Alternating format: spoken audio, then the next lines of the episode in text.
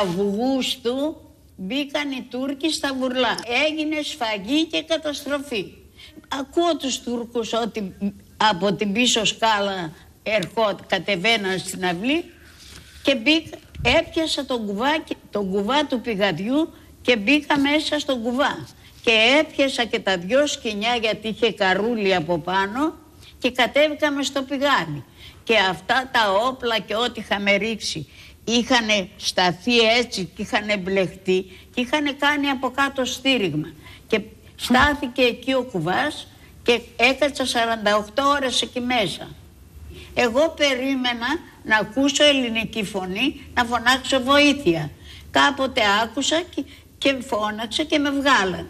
Από εκείνο το σπίτι φύγαμε όταν εκεί μας πήραν τα χρυσαφικά και όλα η διπλανή μου δεν πρόλαβε να βγάλει τα σκουλαρίκια της και αυτός έβγαλε το μαχαίρι, τσέκοψε και τα αυτή, το ρίξε μέσα εκεί. Εγώ τρόμαξα. Λέω Παναγία μου, ήταν κοντά η Βαγγελίστρα η εκκλησία. Βαγγελίστρα μου βοήθησέ με να το ξεκουμπώσω το σκουλαρίκι μου και δεν θα βάλω ποτέ στη ζωή μου χρυσό. Και δεν έβαλα.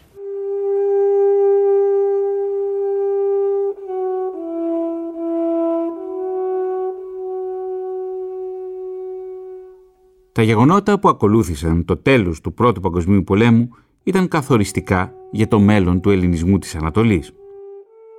Την περίοδο 1922-1924 έφτασαν στην πόλη της Θεσσαλονίκης πάνω από 130.000 πρόσφυγες που αναζητούσαν μια ελπίδα για πρόοδο και ευημερία. Μέχρι τότε η πόλη είχε ήδη δεχθεί αλλεπάλληλα και σημαντικά προσφυγικά ρεύματα. Υπολογίζεται ότι το 1916 υπήρχαν ήδη στη Θεσσαλονίκη 30.000 και πλέον πρόσφυγες ομογενείς από τη Βουλγαρία, τη Σερβία, τη Μικρά Ασία, τη Ρωσία και τον Κάφκασο.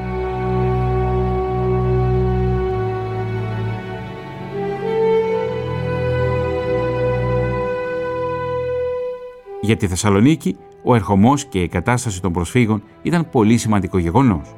Στην αρχή δεν υπήρχε κανένα πρόγραμμα, δεν υπήρχαν υποδομές και δεν είχε ληφθεί καμία ιδιαίτερη μέρημνα.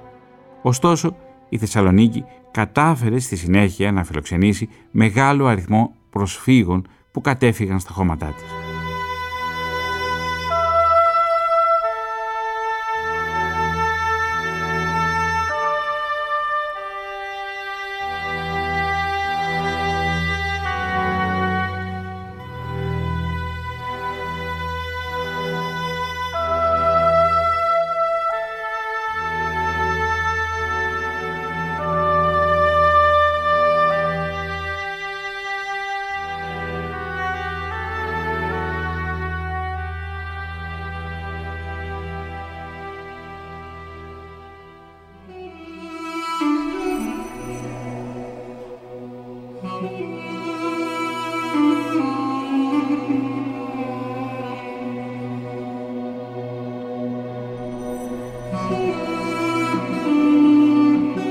Στον Πειραιά πήγαμε και μας πήγαν ύστερα στα σπίτια τους αφήφιοι μας. Αυτοί εμπορευόταν ε, κόκα από την Αγγλία και είχαν γραφεία κάτω στον Πειραιά.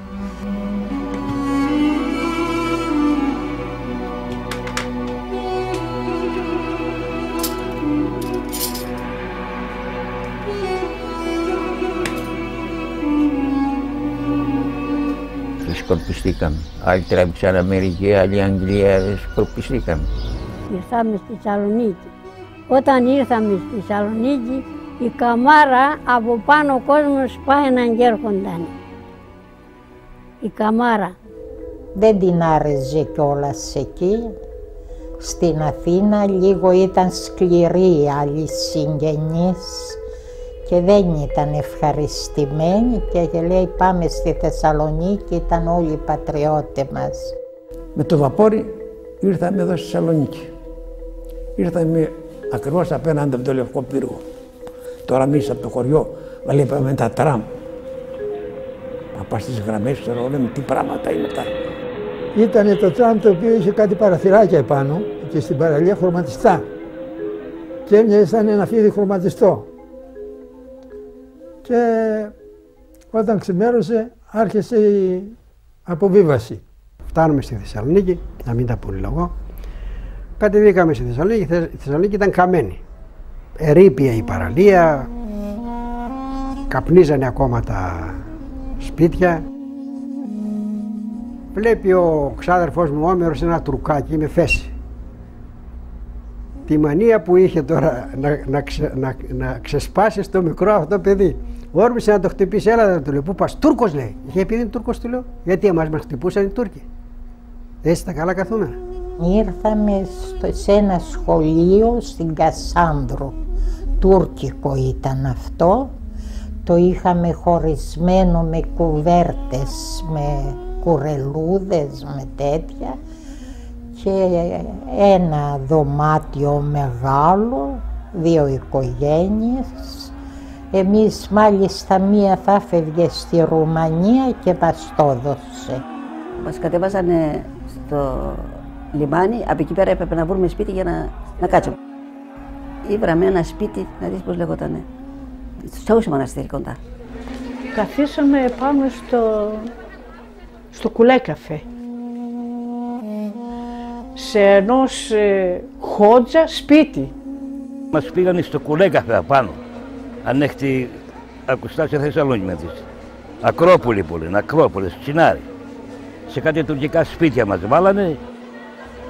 Καθίσαμε και πέρα περίπου δύο χρόνια. Είπαν ότι εδώ στην Θεσσαλονίκη μοιράζουν σπίτια τουρκικά. Ήρθαμε εδώ απάρω στο Πταπύριο και στο Πταπύριο κάτσαμε ένα χρονικό όριο και δεν μπορούσα να πάρω σπίτι διότι ήταν και το μέσο και θέλει και το χρήμα. Η Βασιλής Όλγας τα περισσότερα τα σπίτια όπως ξέρετε δεν, δεν τα θυμάστε καλά ήταν όλα μεγάλα σπίτια Εβραίοι πλούσιοι τμήμα ξόχων από το Λευκό Πύργο έξω το λέγανε τμήμα ξόχων τη Θεσσαλονίκη, τμήμα ξόχων το Λευκό Πύργο και έξω Τούρκοι, Εβραίοι και ορισμένες οικογένειες ελληνικές. Οι Ολοβραίοι ήταν στη Θεσσαλονίκη.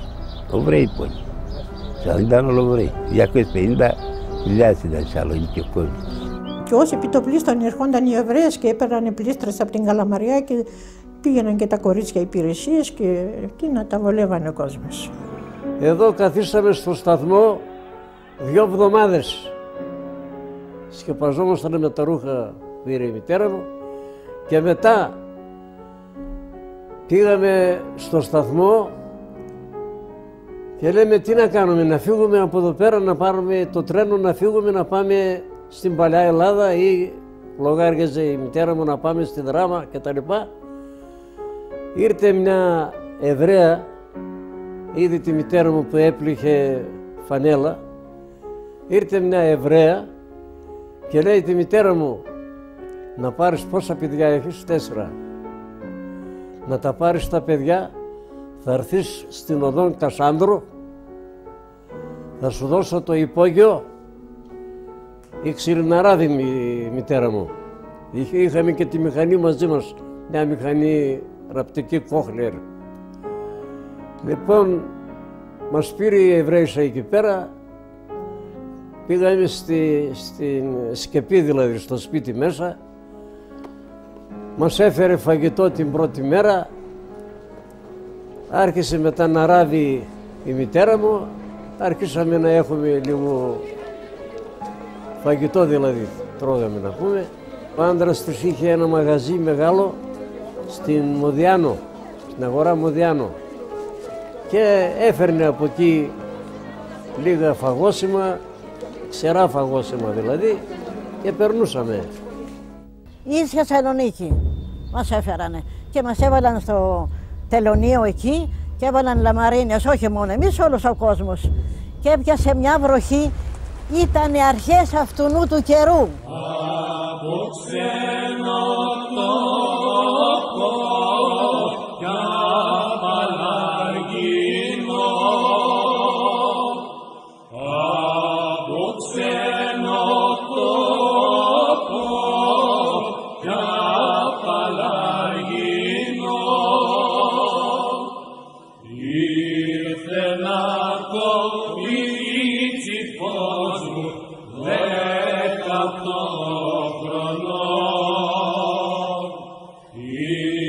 ένας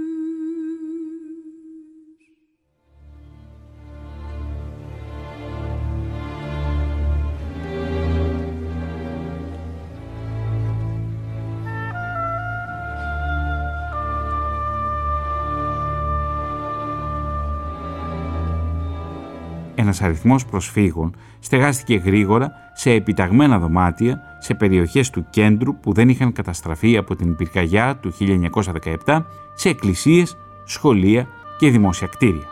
Άλλοι έκτιζαν πρόχειρες καλύβες σε οποιοδήποτε ελεύθερο χώρο, αυλές, πάρκα, ερήπια, δίπλα στα τείχη. Στη συνέχεια οι πρόσφυγες εγκαταστάθηκαν βιαστικά μέσα σε σκηνές που σιγά σιγά αντικαταστάθηκαν από παράγκες. Οι χώροι στους οποίους δημιουργήθηκαν καταβλισμοί προσφύγων ήταν οι άμεσα διαθέσιμοι χώροι, όπως η ανταλλάξιμη αγροτική γη και τα ξύλινα παραπήγματα των παλαιών συμμαχικών στρατοπέδων και νοσοκομείων από την περίοδο του Πρώτου Παγκοσμίου Πολέμου.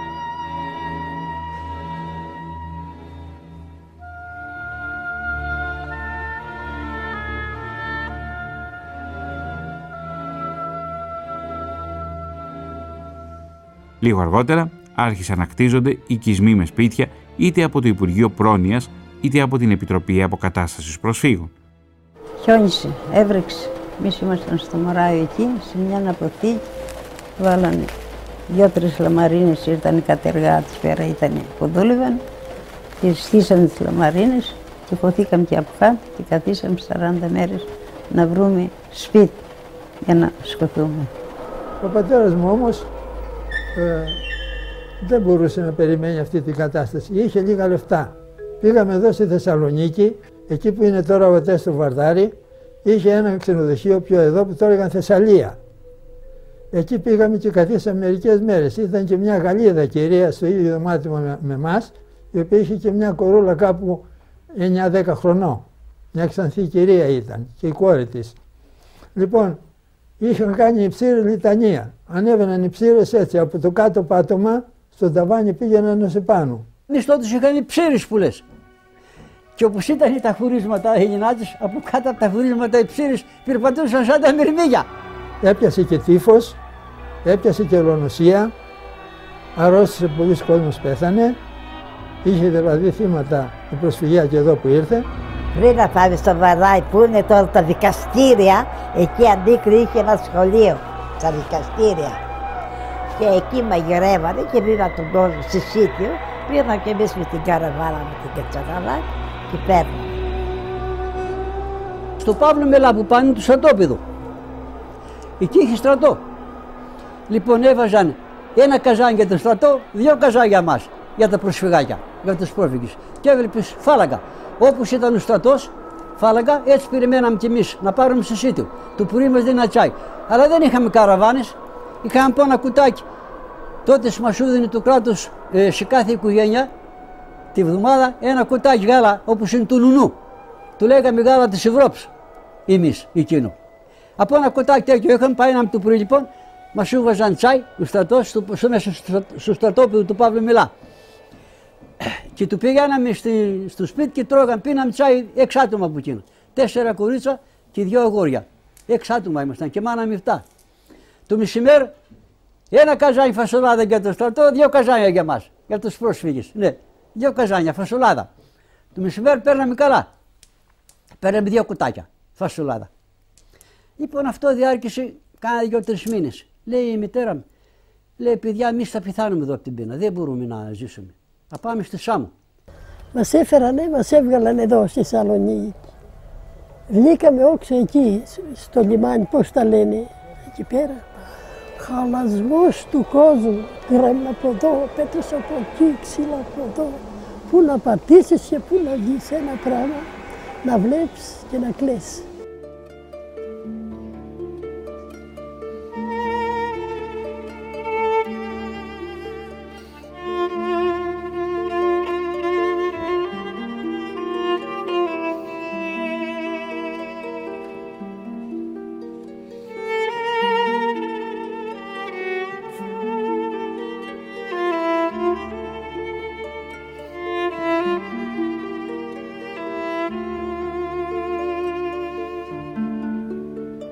Η επίδραση όλων των δραματικών γεγονότων ήταν καταλητική για την πολεοδομική ανάπτυξη της πόλης. Αν και μόλις πέντε χρόνια πριν είχε εγκριθεί το νέο σχέδιο πόλης με τα σχέδια της ομάδας Εμπράρ, οι άμεσες και απολύτως επιτεκτικές ανάγκες για τη στέγαση των προσφύγων οδήγησαν σε λύσεις γρήγορες και αποσπασματικές, αποτρέποντας την υλοποίηση του σχεδίου εκτός από μερικές μικρές μόνο περιοχές της πόλης. Παρ' όλα αυτά, οι οικισμοί που δημιουργήθηκαν μετατράπηκαν σύντομα σε συνοικισμούς και γρήγορα οδήγησαν προς την επέκταση της πόλης προς κάθε δυνατή κατεύθυνση και ειδικότερα προς τα βορειοδυτικά και τα νοτιοανατολικά, χωρίς βέβαια να είναι δυνατόν να εφαρμοστεί μια μελετημένη πολεοδομική ανάπτυξη.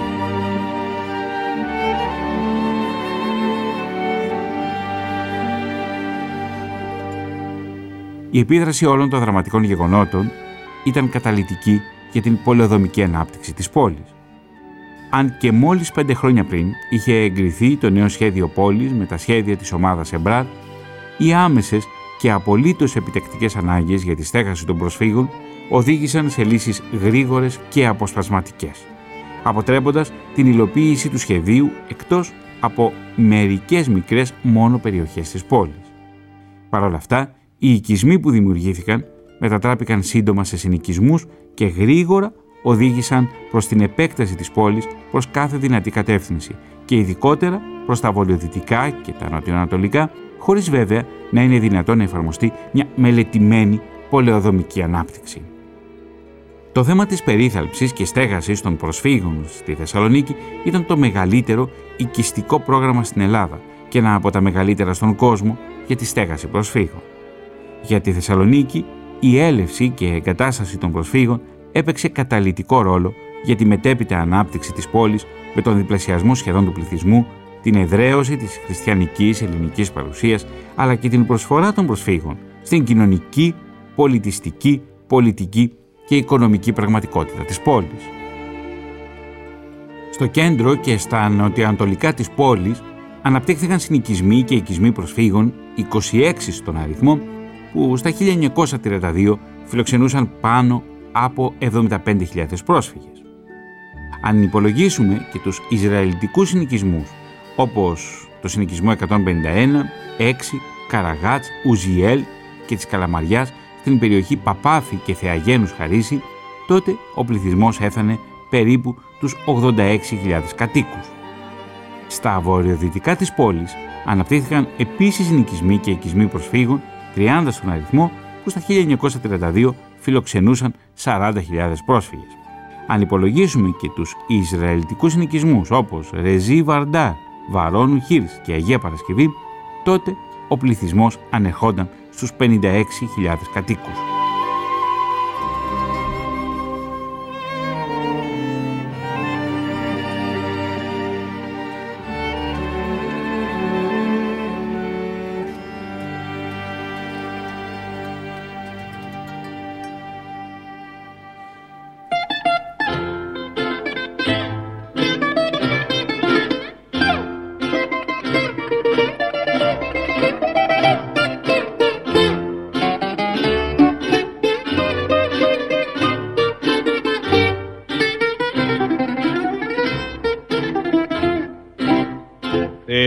Θεσσαλονίκη μου μεγάλη φτωχομάνα εσύ που βγάζεις τα καλύτερα παιδιά.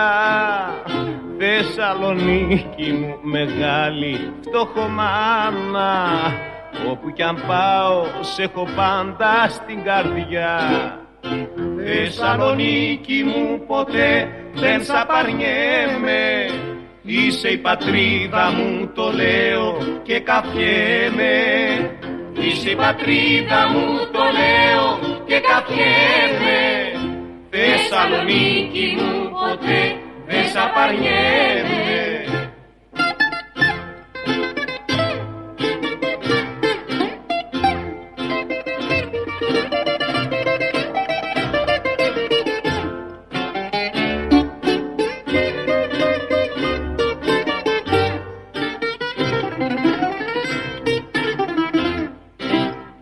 απαρνιέμαι Θεσσαλονίκη μου κι αν είμαι μακριά σου Πάντα θυμάμαι το όνομά σου το γλυκό.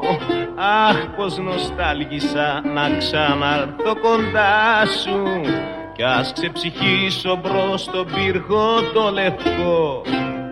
Θεσσαλονίκη μου ποτέ δεν σ' απαρνιέμαι Είσαι η πατρίδα μου το λέω και καφιέμαι Είσαι η πατρίδα μου το λέω και καφιέμαι Θεσσαλονίκη μου ποτέ δεν σ' απαρνιέμαι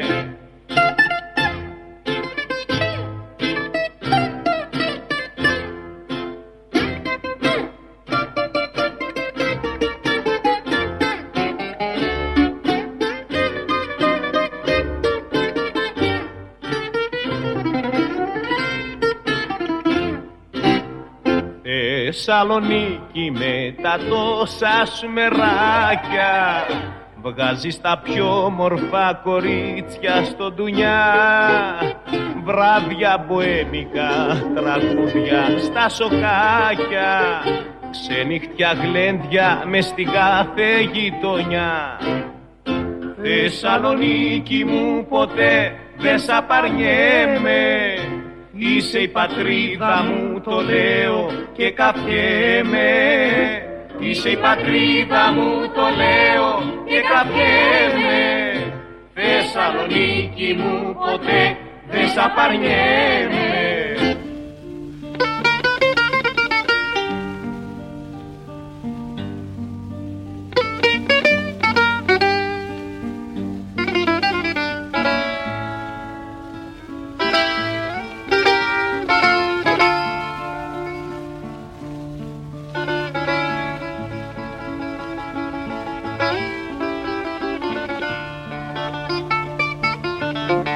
χιόνισε, έβρεξε. Εμείς ήμασταν στο Μωράιο εκεί, σε μια αποθήκη. Βάλανε δύο-τρει λαμαρίνες, ήρθαν οι κατεργάτες πέρα, ήταν που δούλευαν. Και στήσαμε τις λαμαρίνες και χωθήκαμε και από κάτω και καθίσαμε 40 μέρες να βρούμε σπίτι για να σκοτούμε. Ο πατέρας μου όμως ε, δεν μπορούσε να περιμένει αυτή την κατάσταση. Είχε λίγα λεφτά. Πήγαμε εδώ στη Θεσσαλονίκη, εκεί που είναι τώρα ο Τέστο Βαρδάρη, είχε ένα ξενοδοχείο πιο εδώ που το έλεγαν Θεσσαλία. Εκεί πήγαμε και καθίσαμε μερικές μέρες. Ήταν και μια Γαλλίδα κυρία στο ίδιο δωμάτιο με εμά, η οποία είχε και μια κορούλα κάπου 9-10 χρονών. Μια ξανθή κυρία ήταν και η κόρη της. Λοιπόν, είχαν κάνει υψήρη λιτανία. Ανέβαιναν οι ψήρες έτσι από το κάτω πάτωμα, στο ταβάνι πήγαιναν ω επάνω. Εμεί τότε είχαν ψήρες που λες. Και όπως ήταν τα χωρίσματα οι γυνάτες, από κάτω από τα χωρίσματα οι ψήρες περπατούσαν σαν τα μυρμήγκια. Έπιασε και τύφος, έπιασε και ολονοσία, αρρώστησε πολλοί κόσμος πέθανε, είχε δηλαδή θύματα η προσφυγιά και εδώ που ήρθε.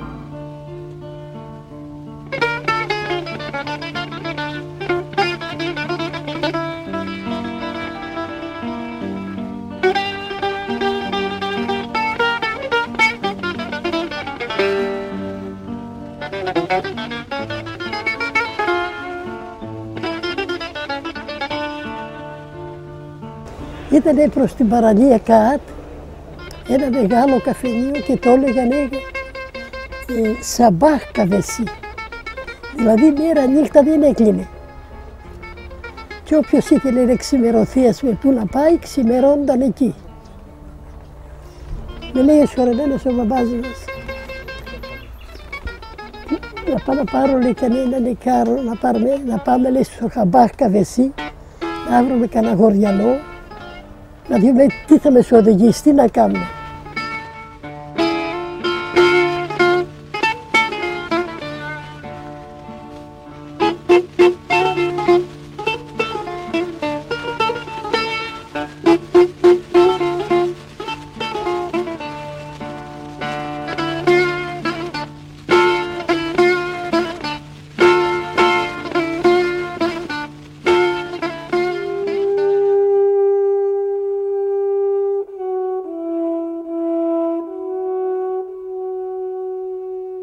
Στο κέντρο της πόλης. Ο κυριότερος συνοικισμός ήταν αυτός της Αγίας Φωτεινής, στην περιοχή που βρίσκεται σήμερα η Διεθνής Έκθεση Θεσσαλονίκης και τμήμα της Πανεπιστημίου Πόλης. Ιδρύθηκε την περίοδο 1922-1924 και κατοικήθηκε από πρόσφυγες από όλα τα μέρη. Αρχικός από τη Σμύρνη, πυροπαθής του 1917 και γηγενής συνολικά περίπου 13.000 κάτοικοι. Και εδώ το Μπαχτσέτσουφλικ που ήρθαμε, το Μπαχτσέτσουφλικ, ήταν ένα πράγμα, τι να σε πω παιδάκι μου, αγρίμ, αγρίλα, ακατοίκητο, άγρια χόρτα μέσα, άγρια αυτά και έκαμα με αντίσκηνα με κουρελούδες και ύστερα μας έφερανε αντίσκηνα από εκείνη τα αντίσκηνα μέσα που και από γύρω γύρω που ναι. Εδώ μας βγάλανε στο κουρί του λέμε εμείς, ε, στην Καλαμαριά. Στην Καλαμαριά από αυτή την πλευρά. Εκεί είχε δυο μεγάλα καζάνια που μας περνούσαν από τον Κλίβανο. Κλίβανος λέγονταν αυτός. Κλίβανος δηλαδή επειδή είχαμε ψ, ψήρα, τι, τι να σου πω, δηλαδή σε, κακή, σε κακά χάλια. Είχε πεθάνει και μια γριά στο δρόμο και την έψαλε ο παππούς μου και τη ρίξανε μέσα στη θάλασσα τη θάψαν. Δηλαδή με το, τη φτιάξαν ένα, μια γκάσα εκεί και τρίξαν μέσα εκεί. Και λόγω της αρρώστιας, λόγω δηλαδή της, να, να το πούμε της ψήρας, μας περνούσαν από τον κλίβανο.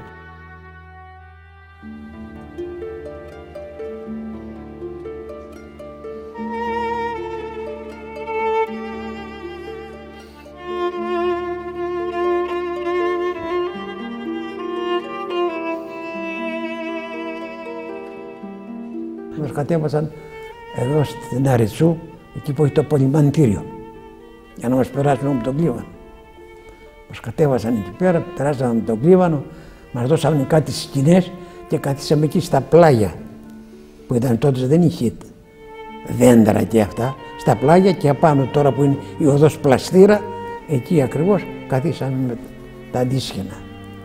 Λίγο καιρό καθίσαμε, αρχίσαν οι βροχές, που να μας πάνε, μας πήραν και μας φέραν εδώ στην Καλαμαριά.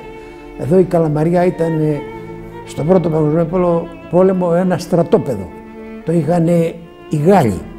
Μας φέρανε σε αυτές τις παράγγες μέσα, αυτές τις παράγγες απάνω στο, στο στέγη είχαν πισόχαρτο. Και πάλι μέσα έτρεχαν τα νερά, τέλος πάντων, και μέσα χωρίσαμε, ήταν μακρύ θάλαμη και μέσα εμείς τα χωρίσαμε με τσουβάλια. Είχαμε έτσι τσουβάλια σαν να ήταν τείχος δηλαδή, πιάναμε ένα μέρος και καθόμασταν εκεί πέρα μέσα. Ήταν φρίκι τότε με αυτά τα πράγματα. Δεν είχαμε αφοδευτήρια, δεν είχαμε αυτά. Τρέχανε αυτά κάτω στα χαντάκια, ήταν η καλαμαριά και είχαν αρρώστιες μεγάλες. Στην κεντρική περιοχή της πόλης υπήρχαν ακόμη οι συνοικισμοί Άγιος Παύλος, Ιασονίδου, 40 εκκλησιών, Παύλου Μελά και Τριανδρίας. Ο τελευταίος συνοικισμός, γνωστός και ως Καρασακλή και Βενιζελοχώρη, άρχισε να δημιουργείται από το 1917, όταν κατασκευάστηκαν εκεί στάβλοι για άλογα του συμμαχικού στρατού. Στον ίδιο χώρο, μετά τη Μεγάλη Πυρκαγιά, στεγάστηκαν πυροπαθείς. Το 1919 ήρθαν πρόσφυγες από τη Ρωσία, ενώ μετά το 1922 ανεγέρθηκαν νέα κτίσματα για πρόσφυγες από τη Θράκη και τη Μικρά Ασία. Μας έντυσαν και εμάς αυτά να μην δείχνουμε με πρόσφυγες. Ε, ήρθε ένα αυτό, μας πήρε ατμάκατος, πώς το λένε, και μας πήγε με ένα αυστριακό ωραίο πλοίο, ταξίδεψαμε, ευχαριστήθηκαν. Ήρθαμε από τα Δαρδανέλα, θυμάμαι και πως χώρισε η μαύρη θάλασσα με την άσπρη. Μια ρίγα από πάνω μέχρι κάτω είναι. Και εδώ είναι άσπρη και εκεί είναι η μαύρη θάλασσα. Ήρθαμε, αντίθετα, αν θα πάμε στα ξενοδοχεία, μια ακόμη, στην παρέα μας είχαν μια θεία, εκείνη πάλι πρέπει να είσαι καλοντημένη, άλλο δεν είχε να φορήσατε φόρτα να την τυγούν Ιούνιο μήνα. Ήρθαμε, ήρθαμε, ήρθαμε εδώ στο λιμάνι ε, και αν θα πάμε στα ξενοδοχεία, τα ξενοδοχεία μόλις μας είδα μας έβαλαν μέσα στις αμαγούνες, Ιούνιος μήνας, εμείς με τα καπελάκια να μην δείχνουμε πρόσφυγες. Ω, μας έστειλαν πίσω, μας φέρουν εδώ κάτω στο αυτό, στην απολύμαση, αυτό έρημο εκεί πέρα το αυτό, το καραπουρνού, μόνο ήταν το απολυμαντήριο και η θάλασσα. Ιούνιος μήνας μας έριξαν εκεί κάτω. Γιατί η γυναίκα που βαλεύτηκε βγάλει τη γούνα να και λέει την ανεψιά του Θεάνο, αυτό ήταν το ξενοδοχείο που θα πήγαιναμε να σε βράσω, ε, που βαλεύτηκε ίδρωσε νέο τον Μπόστη, Ιούνιος μήνα, έβγαλε τη γούνα της. Και λέει, να βράζω το ξενοδοχείο, σαν πάνω στην άμμο. Τρώσαμε και πέσαμε.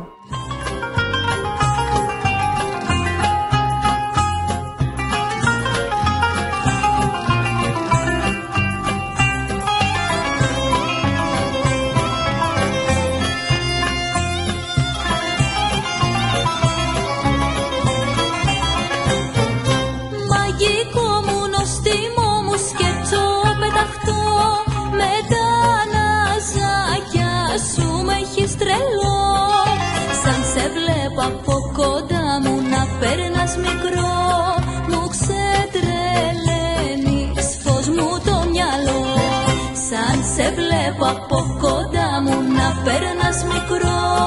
Μου ξετρελαίνεις φως μου το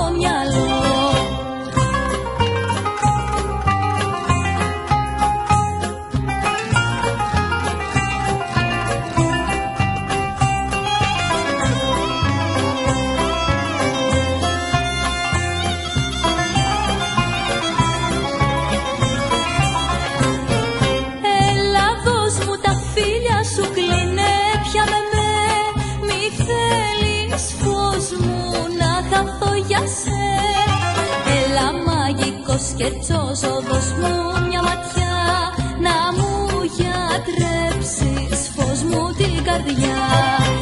Έλα μαγικός σκερτσός οδός μου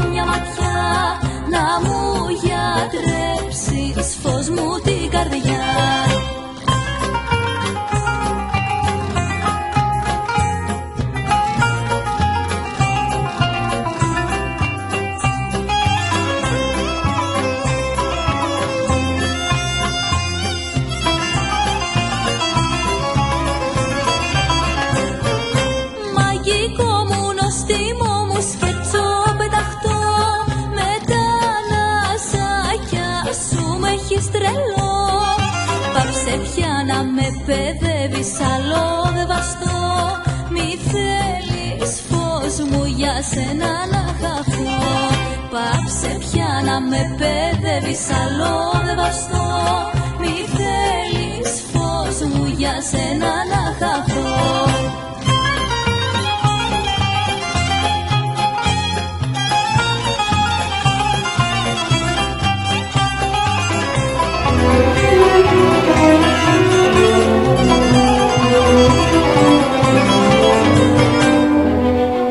Προς τα νοτιοανατολικά της πόλης δημιουργήθηκε ο συνοικισμός της Τούμπας. Ήταν ο μεγαλύτερος συνοικισμός της πόλης. Κτίστηκε από το 1922. Οι κάτοικοι ήταν περίπου 32.000, πρόσφυγες από όλα τα μέρη. Χωρίζονταν στην Άνω, χωρίς σχέδιο στην αρχή, και στην Κάτω Τούμπα με σχέδιο και 500 λιθόκτιστα σπίτια. Υπήρχαν πέντε δημοτικά σχολεία, τρεις εκκλησίες, η Αγία Βαρβάρα, η Αγία Μαρίνα και ο Άγιος Θεράπων, αθλητική και κοινωνική σύλλογη, ιατρία και κάθε είδους καταστήματα και επαγγελματίες, μεταξύ των οποίων χρυσοχοΐα, ορολογοποιείο, ταπιτουργία, εκεί άλλωστε δούλεψαν και πολλές γυναίκες πρόσφυγες, τρία οδεία, χώρο διδασκαλείο, καθώς και το κινηματοθέατρο «Ο Φίνιξ». μας είπαν ότι πάει η Μικρά Ασία και εμείς γελούσαμε, νομίζαμε πως είναι λάθος. Αλλά το πράγμα έπαιρνε και μάλιστα πέσαμε σε μια διαδήλωση γυναικών που γύραβαν τα παιδιά τους. Τι γινήκανε και μας βλέπανε με μια εχθρότητα γιατί λέγανε αφήσατε τους πρόσφυγες να έρχονται και μας λέγανε μερικοί και πρόσφυγοι. Ε, να έρθουν και τα παιδιά μας πού είναι τα βαπόρια που θα τους φέρουνε. Εμείς όμως όλα αυτά τα θεωρούσαμε ότι δεν είναι δυνατόν να γίνονται έτσι τα πράγματα. Και θυμάμαι μέσα στην απελπισία μου και ένα κοριτσάκι που με πλησίασε, με κοίταζε, φορούσε ένα ωραίο φουστανάκι και μου λέει γιατί δεν φοράς σαλβάρια, δεν είστε τουρκάλες; Μα δεν είμαστε βέβαια τουρκάλες λέω εγώ. Αυτό το τουρκόσπορι μετά και τα λοιπά θα, είναι, θα μας κυνηγάει για αρκετό καιρό. Μια εχθρότητα δηλαδή. Δεν μας έδινε κανένας δωμάτιο να μείνουμε και πληρώναμε. Λέγαμε είχανε τότε ήρθανε με λεφτά, ήρθαμε προληπτικός. Άλλος σημαντικός συνοικισμός ήταν ο συνοικισμός Χαριλάου. Η πρώτη οικοδομική εταιρεία Θεσσαλονίκης που ιδρύθηκε από τον επιχειρηματία Επαμινόνδα Χαρίλαο αγόρασε το 1919 από τους συμμάχους του Πρώτου Παγκοσμίου Πολέμου τμήμα της αγροτικής έκτασης που ξεκινούσε από την Πηλαία και έφτανε μέχρι τον Τεπό. Ο Γαλλικός στρατός είχε εγκαταστήσει σε εκείνη την έκταση στρατόπεδα και πρόχειρα νοσοκομεία. Το 1920 η έκταση ρημοτομήθηκε και κατασκευάστηκαν οι πρώτες 160 ισόγειες κατοικίες.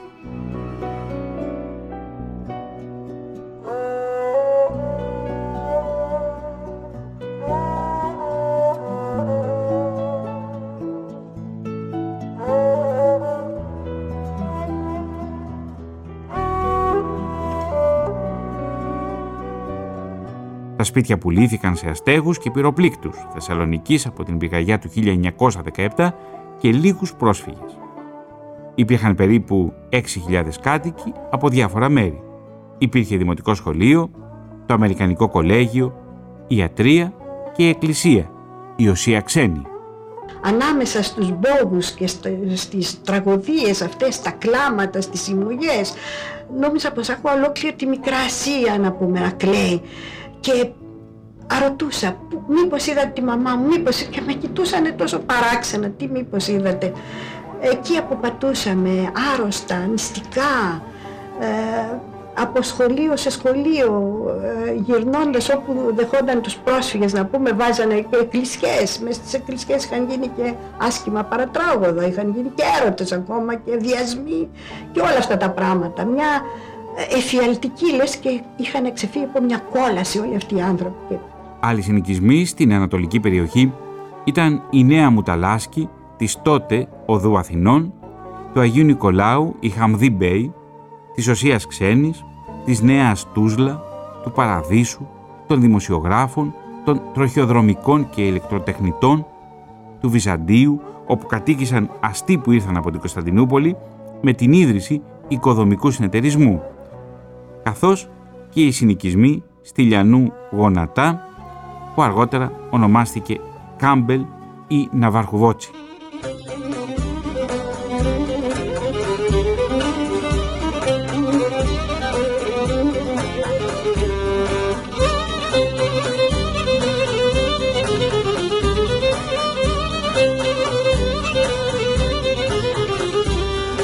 Αραμπάς περνά, σκόνη γίνεται Αραμπάς περνά, σκόνη γίνεται Σήκω στο φουστανάκι σου να μη σκονίζεται. Σήκω στο φουστανάκι σου να μη σκονίζεται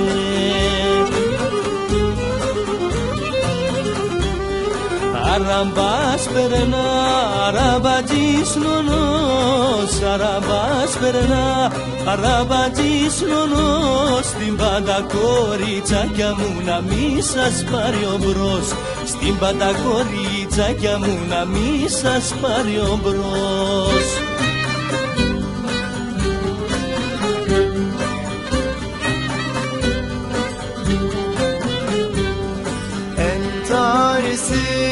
all of it.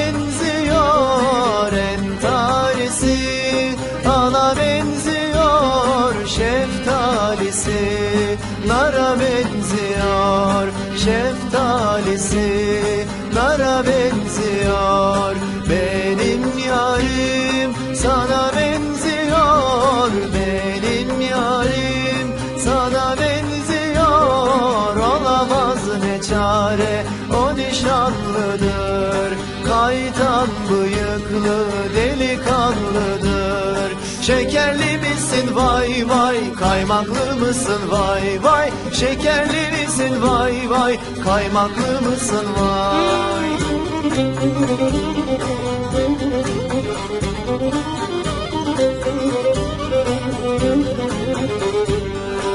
Αραμπάς περνά με τα φρόκαλα Αραμπάς περνά με τα φρόκαλα Έβγατε φασουλιώτησες με τα τσοκαρά Έβγατε φασουλιώτησες με τα τσοκαρά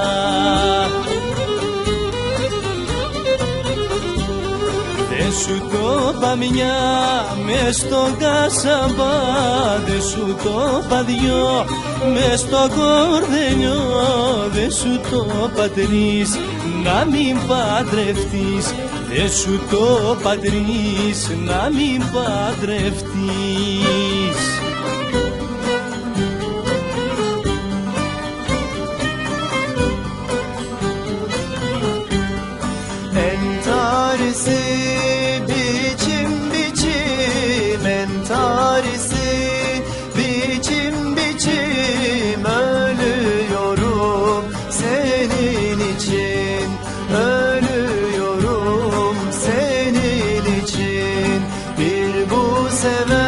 sever başın için Bir bu sever. Başın için Olamaz ne çare o nişanlıdır. Kaytan bıyıklı delikanlıdır. Şekerli misin? Vay vay. Kaymaklı mısın? Vay vay. Şekerli misin? Vay vay. Kaymaklı mısın? Vay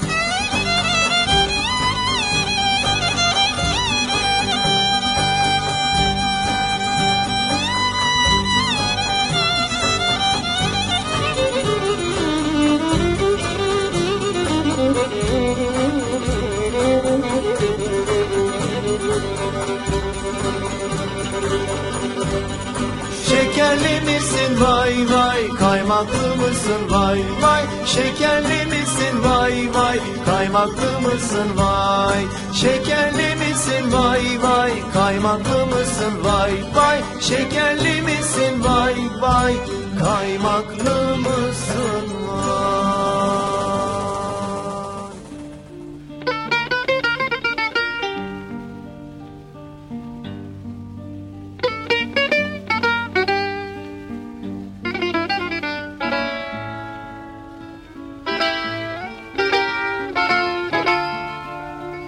Στην νοτιοανατολική περιοχή της πόλης δέσποζε ο συνοικισμός της Καλαμαριάς. Από τους μεγαλύτερους και παλαιότερους συνοικισμούς με 7.000 κατοίκους, πρόσφυγες κυρίως από τον Πόντο, αλλά και τη Μικρά Ασία, την Κωνσταντινούπολη, τη Θράκη και τον Κάφκασο. Μετά το 1922, οι πρόσφυγες στεγάστηκαν σε 150 μεγάλα συμμαχικά παραπήγματα. Το 1926 κατασκευάστηκαν 29 τέτραπλοκατοικίες και 12 μονοκατοικίες από το Υπουργείο Πρόνοιας και τέλος το 1928 ανεγέρθηκαν 300 οικήματα από την εταιρεία Τέκτον και την Επιτροπή Αποκαταστάσεως Προσφύγων. Υπήρχαν δημοτικό σχολείο, εκκλησία που ήταν η μεταμόρφωση του Σωτήρος, νοσοκομείο, ιατρία, κοινωνικά και φιλανθρωπικά ιδρύματα, σύλλογοι, πολλά καταστήματα και επαγγελματίες, μεταξύ των οποίων οδοντιατρίο, που μάλιστα ήταν γυναίκα γιατρός, συνεργείο επισκευής αυτοκινήτων, χρυσοχοείο και πατσατζίδικο. Υπήρχε ακόμη άσυλων αλυτοπαίδων μετά γυροκομείων. Ίσως δεν δόθηκε αρκετά στον κόσμο να καταλάβει τι μεγάλο πράγμα, ούτε η πτώση της Κωνσταντινούπολης για το έθνος μας δεν είχε τέτοια σημασία όπως αυτή η έξοδος του ελληνισμού από ολόκληρη την Ανατολή. Ένα φοβερό πράγμα. Ούτε και τα αίτια της. Υπάρχουν άνθρωποι ακόμα που σου λένε αν ο Βενιζέλος, αν ο Κωνσταντίνος, αν μικροπράγματα δηλαδή. Ενώ εδώ ήταν οι οσμοί των πετρελαίων και πίσω από, τη, πίσω από αυτή την υπόθεση ήταν οι, οι ξένοι αυτοί. Ε, κατέβαινε κάπου στην παραλία και έφτιαχνε παπούτσια. Είχε ένα κορτσάκι πολύ όμορφο, το έλεγαν Δέσποινα, που πήρα εγώ το όνομά της. Και μετά η, η, η μαμά μου, η γυναίκα του, ήθελε να πάει στις κονιάδες της εκεί, αγαπιόταν πάρα πολύ, παρόλο που είδα- δεν ήταν πραγματικές αδερφές του, τον αγαπούσαν πολύ και πήγε εκεί στην Περαία. Και τον αγαπούσαν πάρα πολύ και όταν ερχόταν, πήγαινε στα παζάρια και έραβε παπούτσια και όταν ερχόταν το βράδυ η ώρα 10, ε, περίμεναν στους δρόμους να δουν τον αδερφό τους και μετά να κοιμηθούν. Τόσο πολύ αγάπη είχανε. Και μετά πέθανε πολύ νέος, 55 χρονών άνθρωπος πέθανε. Έμεινε η, η μαμά μου, η γυναίκα του, με πέντε παιδιά ορφανά που δεν ήξερε γεωργία, καλλιέργεια και πού βρισκόταν τα χωράφια της. Ταλαιπωρήθηκε πάρα πολύ. Η μαμά μου είχε έναν αδερφό στην Τουρκία, η Τουρκία ε- ήταν σύμμαχη με τη Ρωσία, πήγαιναν, ήταν στο υπηκό και κάπου 3.000 άτομα, οι- όλοι με τα άλογα, οι υπηκό πήγαιναν στη Ρωσία για ενίσχυση. Εκεί που πήγαιναν στη Ρωσία πέρασαν από ε- μια θάλασσα παγωμένη και από πάνω μετάλογα. Ανατρίχεσαι στο κεφάλι μόνο. Και εκεί που έκανα έσπασε ο πάγος και όλοι μαζί πνίγηκαν 3.000 στρατιώτες Έλληνοι. 23 χρονό παλικάρι. Ποιος, ο πολίτης; Ναι. Παππού αδερφός. Ε, ο, ο μπαμπάς του και η μαμά του σε 40 μέρες χτύπα χτύπα το κεφάλι τους στον τοίχο γιατί είχαν ένα παιδί και χάθηκε έτσι τους ειδοποίησαν ότι πνίγηκαν τα παιδιά σε 40 μέρες μέσα πέθαναν και οι δυο.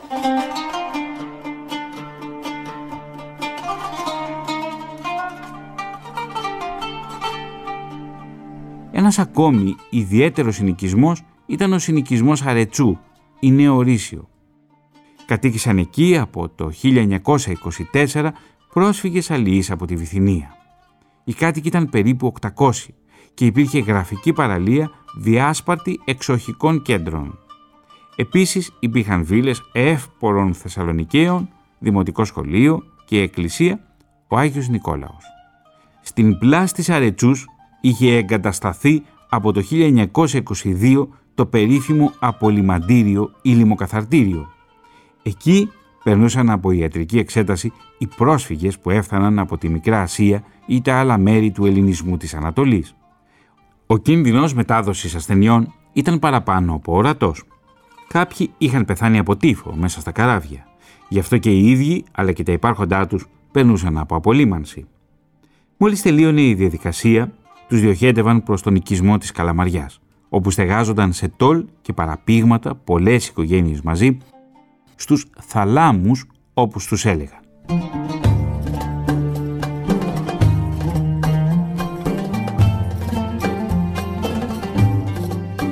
Άλλοι συνοικισμοί σε αυτήν την περιοχή ήταν το Κατυρλί, το Κουρί, η συνοικία Δέρκων και η Νέα Κρίνη, σε εξαιρετική τοποθεσία με κήπους, περβόλια, αμπελώνες, επάβλεις και παραλία για θαλάσσια μπάνια.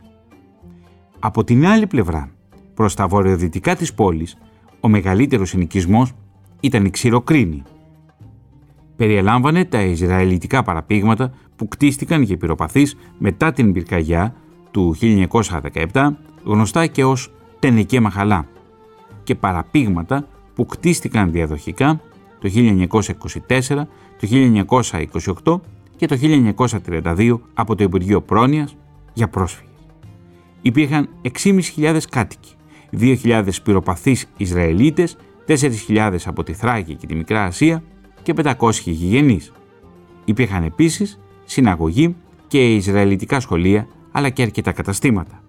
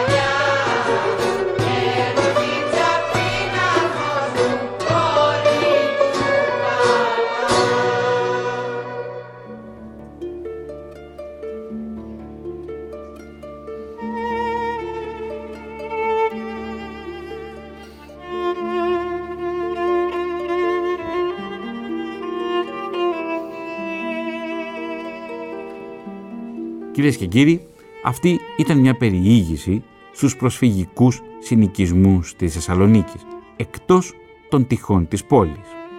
Ένα αφιέρωμα στην πόλη της Θεσσαλονίκης, στη γεωγραφία της και στην τοπογραφία της μνήμης. Στο σημείο αυτό ολοκληρώνεται το ραδιοφωνικό ντοκιματέρ. Στην οργάνωση παραγωγής ήταν η Έφη Γιαννιώτη. Στην τελική ρύθμιση του ήχου ο Γιάννης Γιαλίνης και η Κατερίνα Λαπαδάκη. Στην έρευνα, τεκμηρίωση και παρουσίαση ο Θωμάς Σίδερης. Κυρίες και κύριοι, σας ευχόμαστε ολόψυχα καλό 15 Αύγουστο.